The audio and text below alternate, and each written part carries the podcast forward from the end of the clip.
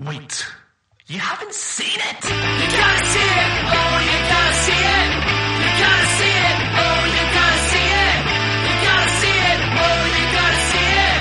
You gotta see it, oh, you gotta see it.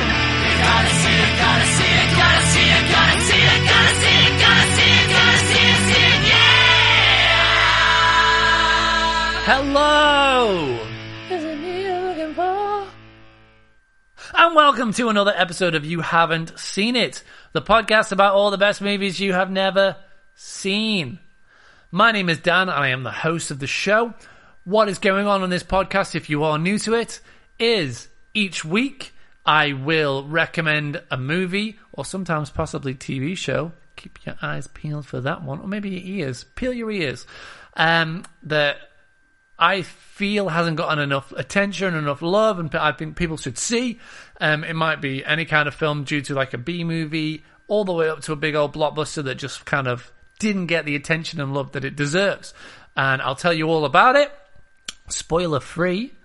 Um, give you a score out of ten that I recommend it, and tell you where you can watch it and then that's what happens on this podcast. Uh, we've done previous things before. We've done some um, some medium budget films, done a, um, some B movies, and this episode uh, we're going to be talking about a film from one of my favorite directors. But we'll get into that into a minute. I just want to tell you one rule of this podcast. So the main rule is every film or TV show has to be obtainable in some normal way. So either through a streaming service or via DVD and Blu-ray.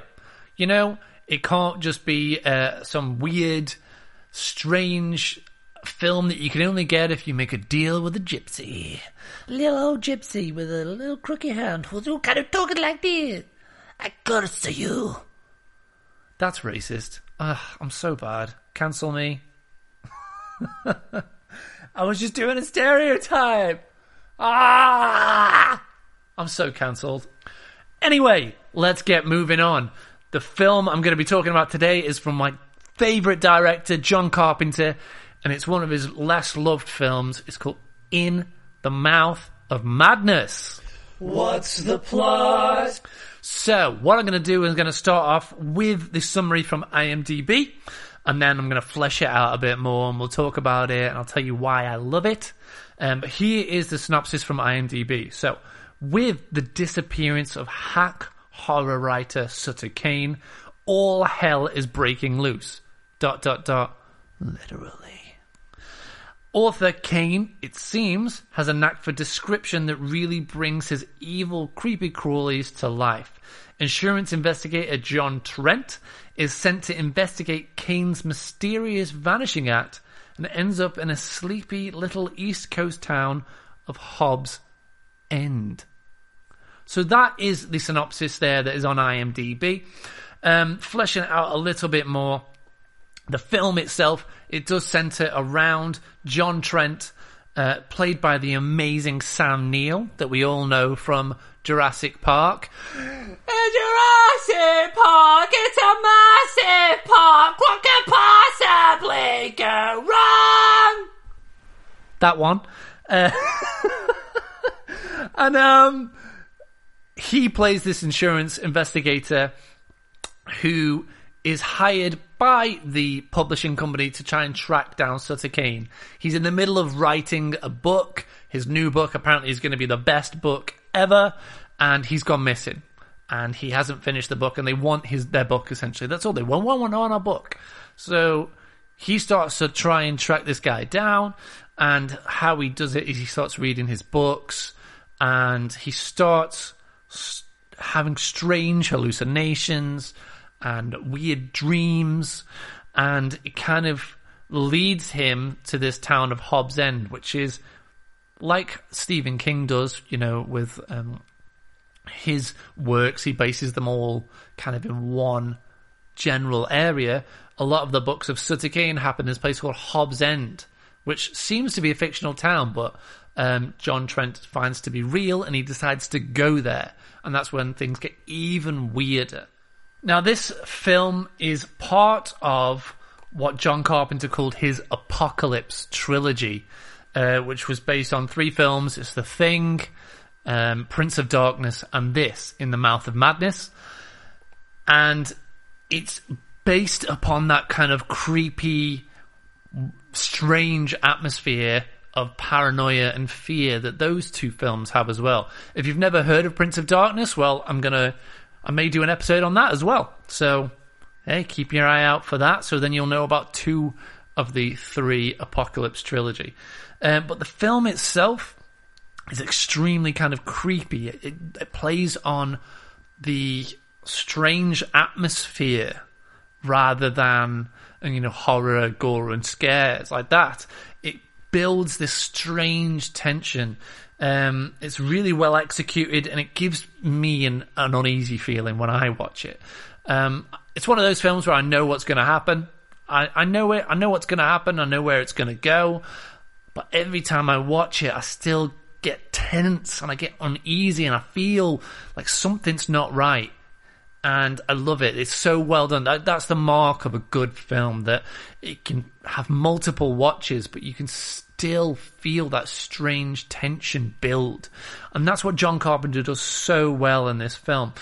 Um, and he builds that very, very well, very early on. He kind of shows you what kind of film this is going to be. Now, I'm not going to give anything away, but there is a certain scene at the start of the film, around about 14 minutes in, that really has me on the edge of my seat because we know something's coming.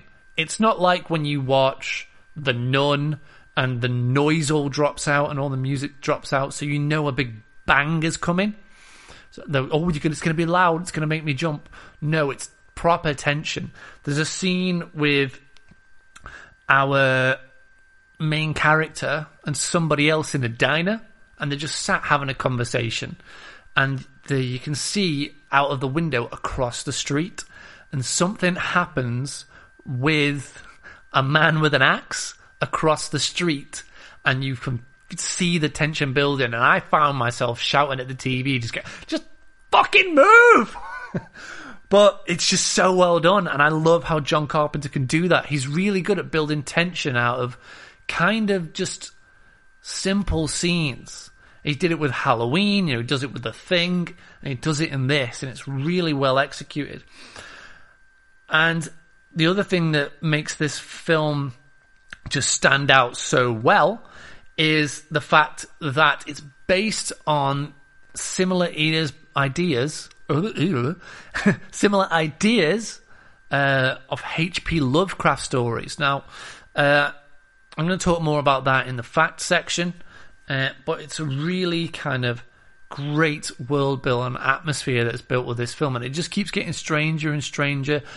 And it, one of the great things about it is it explains its main plot, and it does that really well. We follow this John Trent, this very skeptical, realistic insurance kind of investigator, uh, we and we follow him through this you know, something's got to be normal. There's an explanation for everything. That's his character. We follow him through this story, and just weird things keep happening around him, and things get weirder and weirder as the story progresses. And he's trying to cling on to reality, and we're him. We don't get an explanation for half of the stuff that happens, other than that's how it's supposed to happen. These things are written into the story. I don't. I'm not going to explain them. They're just going to happen to you, and we're him. We're like, well, what the hell is going on? This can't be, be real. What? Why is this happening? And his slow, drip-fed realization that something is going on is us, and we slowly come around to it. And I just think that's so well executed.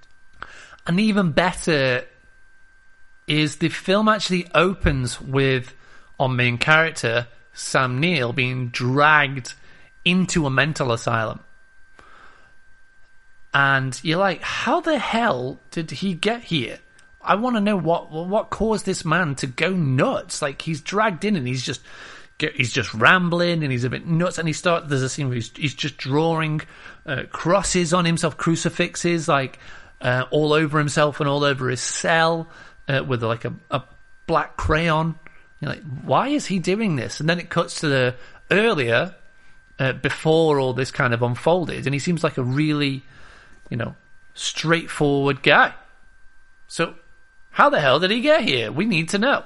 And it kind of gripped me, and I, I love that descent into madness, and that's what the film's about. It's about him, him going crazy, and yeah. So let's hear some facts about the film. Facty, facty, fact. So this film was released in 1994. And uh, like I said before, it was directed by John Carpenter. It was part of his Apocalypse trilogy. Um, this film itself it had a budget of about 8 million. But watching the film, you would think it had a much larger budget.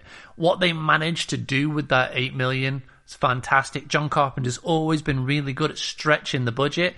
Um, the issue as well, unfortunately, with this film is it only made about 8 million. And that's such a, such a shame. Like, I don't understand how that happened. It should have made a lot more. And if you factor in advertising, uh, which is usually you say about the same amount as the budget, didn't make its money back. It was a loss for John Carpenter. So one of the reasons why John doesn't really do studio films because he always feels hard done by. Like when he made The Thing, films like this as well. Uh, he just seems to get shafted with advertising and things like that, and just timing. Um, but this film is it's it's so great and it's such a shame that it at the time didn't get the love. It does now. A lot of people who've seen it said it's a great film and it's you know it's one of john carpenter's best but again not many people have seen it just because it isn't out there. Um same with like i don't know if you guys know about the thing but the thing itself when it was released people did not like it. And at the time it was slated as one of the worst films ever made. Now it's on one of the best. It's always on the films of like the best films ever made. It's a fantastic film and people praise it, but at the time they didn't. Same thing happened with this. Like people didn't really get it, um, and that's because of the kind of content it is. Now I mentioned before it's based on H.P. Lovecraft, and if you don't know much about H.P. Lovecraft, then whoo, strap in. H.P. Lovecraft was a writer from the early 1900s, and he wrote something called cosmic horror, um, which is kind of like fantastical stories and things about otherworldly creatures and other dimensions and things like that. And that's what heavily inspired this film. So, and the, the title itself, In the Mouth of Madness, is a spin on the title of a short story by H.P. Lovecraft called Into the Mountains of Madness. So it was heavily inspired and they wore that on their sleeve. It ends up being like tentacle monsters and weird alien creatures and other dimensions and old gods and it's yeah so you can see why at the time when this film was released uh, they probably didn't know how to advertise it or what to do with it or how to make it appealing to the masses rather than just kind of showing what the film was. Uh, so it's a fant- it's just so good. Now this film, like I said, it's, it stars Sam Neill, as we all know from Jurassic Park. It also has a woman named Julia Carmen, uh, another main character. I'm going to say this so badly. I'm not going to be. Able, uh, I'm sorry if if this particular actor seems to be listening, because obviously, why wouldn't he be? I'm sorry I butchered your name or anyone with this similar name. It's Jürgen Prochnow. I have I no idea. It's like a European name. I'm get, a lot of people won't be able to say my last name, so it's fine. I, you know, I'm sorry. If anyone out there knows how to really pronounce this guy's name, please tell me. But there's also one other character in this film. He's only in it for a tiny little bit, um, but it's just incredible that he's in it. It's Charlton Heston. Charlton Heston's in this film. Charlton Heston, I want to give you a kiss. he's in this film. He um, runs the publishing company. You know, like, I want to get my book back.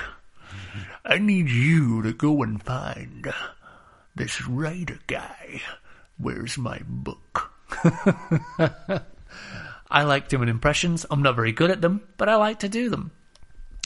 And it's just crazy that Sam Neill and like people like Charlton Heston are in this film together, and it it just didn't get any traction. It's crazy.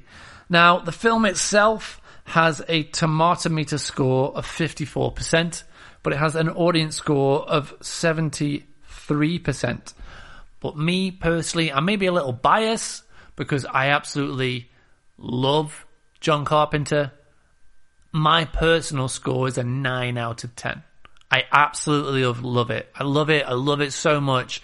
It, you know, it, it does the rare thing of scaring me a little bit, which is really difficult to do. I've seen so many horror films and so many thrillers and scary films. I'm just immune to it. And so this film actually makes me on edge, which is so rare, which is why I like it so much. And I'm such a big fan of H.P. Lovecraft that I may be a little biased, but hey, you should go and watch it, guys. See what you think about it. You know, make your own damn decision. Now, the film itself, you can rent it and stream it off of Amazon Prime. And Shout Factory do a Blu ray release of it. There is also a, a Blu ray release that you can get, but it's from Europe. Uh, but the best place to go for it is Amazon Prime, especially if you're to the UK. I, I couldn't say if, about other countries, but in the UK, I rented it for £3.50. Easy peasy. Uh, but definitely, guys, give it a watch if you know you're looking for something different, uh, but you're looking for a good story, you know, and something you may not have seen before. You want to be surprised.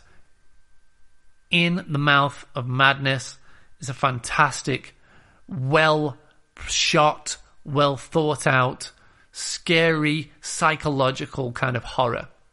So that's my recommendation, guys. And hey, I may be setting up an email and stuff soon. So if any of you guys have any recommendations out there for films that you think I should watch, and you want me to share with the masses, I'll I'll set that up soon. And there'll be another episode coming in a week to give you some more recommendations. And as for my famous segment, boobies in movies, forgot to say, um, there's no boobies in movies with this movie, guys. I'm sorry. I know I said I get around to it, but for all you old man butt lovers out there, there is some old man butt. Old man is handcuffed to his wife's ankle for some reason, and you get to see his butt. You are welcome. Until next time, guys, please take care of yourselves during this crazy time and happy watching.